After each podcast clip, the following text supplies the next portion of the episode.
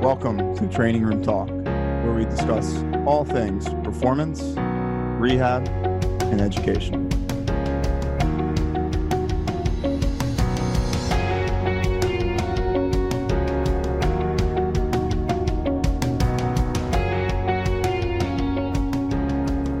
Hello, everyone. Welcome back to Training Room Talk. I'm Dr. John Herting here with Dr. Ray Carr, How's everyone doing today?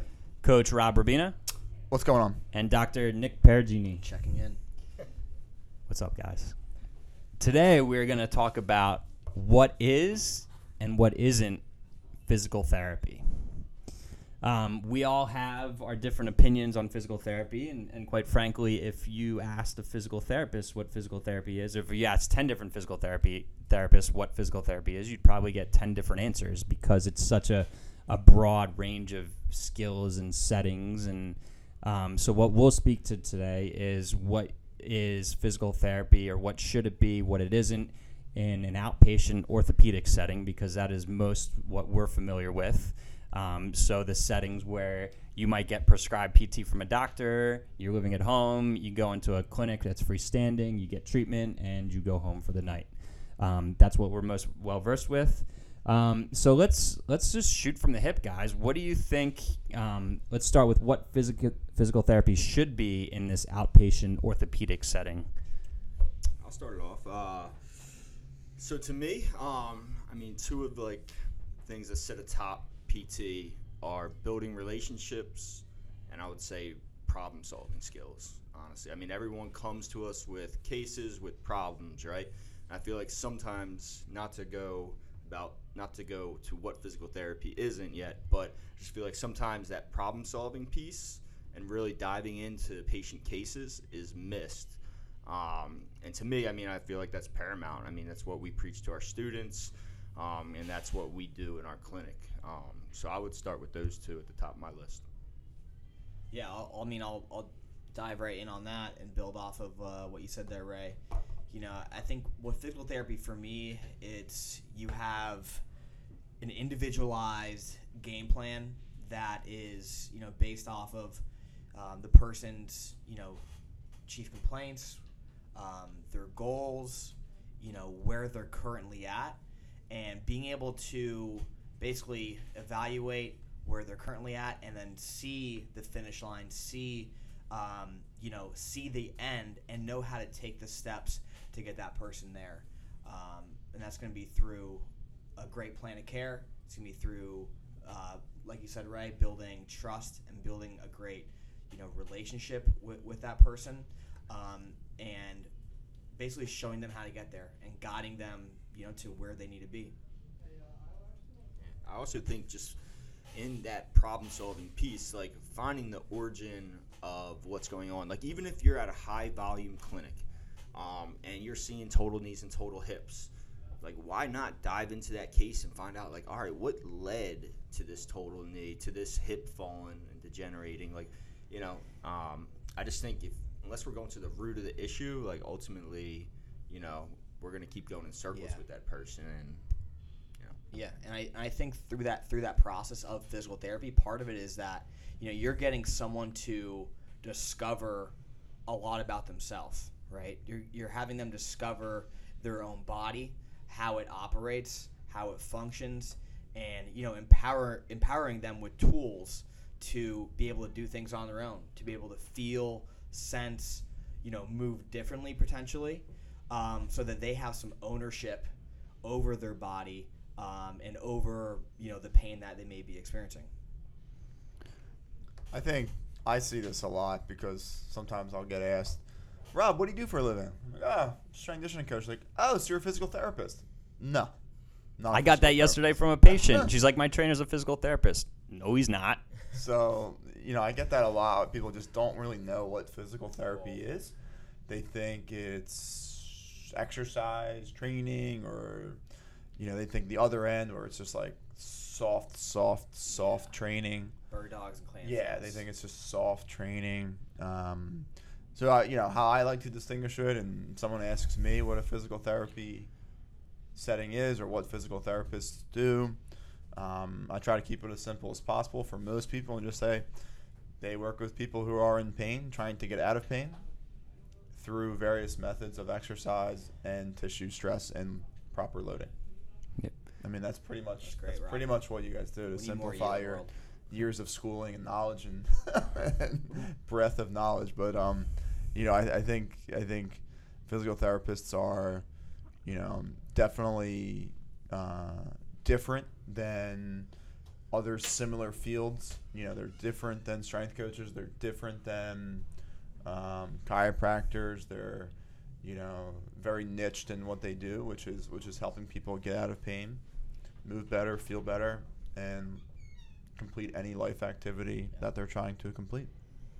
So I think I agree with everything you guys have said. I think we're stress managers. I think we're we're stress managers that have to be able to teach and relay information to patients for lasting results, right? And I think so much of being a stress manager is thinking critically, um, introducing load as appropriate, whether it's physical or psychological or or whatever. Um, but I think, unfortunately, not to get ahead of ourselves, but that doesn't happen enough. Is understanding how to manage stress, how to manage load, how to relay information to someone so that they understand, depending on how they learn in the process. Um, and I think there, there's many, many, many reasons for that. Um, but I, I think at its core, we are we have to be a lot of things, but most importantly, we have to know how to manage stress and relay information through teaching to our patients and clients. Yeah, I would. I I love that, John. Um, you know, I think what you're mentioning there for you know relaying and communicating and teaching, you know, those are the things that you know where you are kind of like the extra mile. You know, I don't think we think of it as going extra and above, but what what that little piece there is doing, it's like we're not just fixers, right? We're not just kind of like a mechanic. It's it's also there's this teaching standpoint where for long-term success there needs to be this kind of buy-in as well and ownership on the on the patient standpoint and that's kind of what we want to create from the beginning right is that it's not just uh, hey i'm telling you this or i'm doing this to you but like you said for like long-term success or long-term results we need to be able to effectively get our message across and have that be un- you know understood and And and it- it's a huge pet peeve of mine when you know I have conversations like this almost on a weekly basis. Is you know when you ask someone what their perception of physical therapy is, it, it's stretching and table based exercises, and that should be so far from the truth. Like if- Soft. Right, soft. Like they they expect hamstring stretches and bridges and clamshells, um, but you know, to me, that's so far from what a physical therapist could be, and that just that tells me that if they've had that experience. Um, yes, those exercises may be appropriate at certain times for certain populations, but you should get away from those as quickly as possible um, for maximum benefit. So, um, to me, that just says, okay, maybe they're in a physical therapy setting where the therapist was uh, maybe overworked or complacent, partly maybe because they're overworked. But um, I wish that they would have had a different experience to truly understand um, the breadth of knowledge that physical therapists have and to understand what they truly do as a profession. Yeah, I know. Like even like a personal, like personal story. Like my own father, 61 years old. Just to give you a little image, can still do 315 double digit times on the bench. Has not been back to physical therapy because he went to you know another clinic around around the area when I was in physical therapy school, and they, they had him do bridges, straight leg raises, um, and he actually got up and walked out. Uh, and you know, I mean that that hurt me because I'm sitting there in school and like, you know, to see him like, you know, I mean, it's just it was bad that PT was portrayed to him that way, and I'm, I'm glad that since that time I've been able to to change that opinion. But um, you know, and to also speak what you were talking about, Nick, about how it being like a lifelong thing. I think, you know, I mentioned relationships earlier, and I know me and John have had this talk about how we don't really discharge people. Like your primary care doesn't discharge you. I feel like that physical therapy, that client, that you know, therapist patient relationship should be like lifelong and it should be ongoing. Um, I think that's for the better. And then also relationships with coaches and communicating with athletic trainers. I feel like that's pivotal as well. Um, and I feel like that's all part of the profession too. So, so that just comes back to load management with your father, like understanding where he's coming from, where he needs to get back to, and knowing that this is a strong guy. Are are those specific exercises really what he needs to get back to doing what he's doing? No, 100%. Right. Yeah. Um, I think what where we kind of get frustrated sometimes when we you know hear about you know either friends or family that've gone to physical therapy and kind of said yeah it didn't really work for me is that you know it's not as individualized as one would hope right and i think all of us we we, we take our times we're you know inventing giving the right exercise at the right time you know for that person. And also in addition giving advice on other things outside of just the exercises and having that person realize that you know just the one hour that you're in the physical therapy clinic in that day you know is, is only part of the battle. And being able to address you know other life factors and, and things like sleep other lifestyle factors are all things that you know we're talking about or at least bringing up in our in our conversations. And you know that that kind of shows um, how we you know look at at the body and it's not just you know a bag of you know bones and, and, and muscle So you guys both kind of bring up the the analogy that I use a ton. Um, like your father tried physical therapy, hasn't been back because he had a bad experience. You you have friends and family the same. Nick, if you've been to an Italian restaurant and had a bad meal, does that mean you're never going to go back to another Italian restaurant? Because you had a bad meal at a certain restaurant, right? And this goes across all professions. If you go to a physical therapist, not all physical therapists are the same. So why would you preclude going to physical therapy because you had a bad experience somewhere else? Same thing with the chiropractor. You have to find the right professions, or right professionals in any profession. Um, it could be your financial planner. If he lost you a ton of money, are you not going to use a financial planner again, right? So I think you just have to find the right people that can give you what you need at any time right? So that brings us to what physical therapy is not.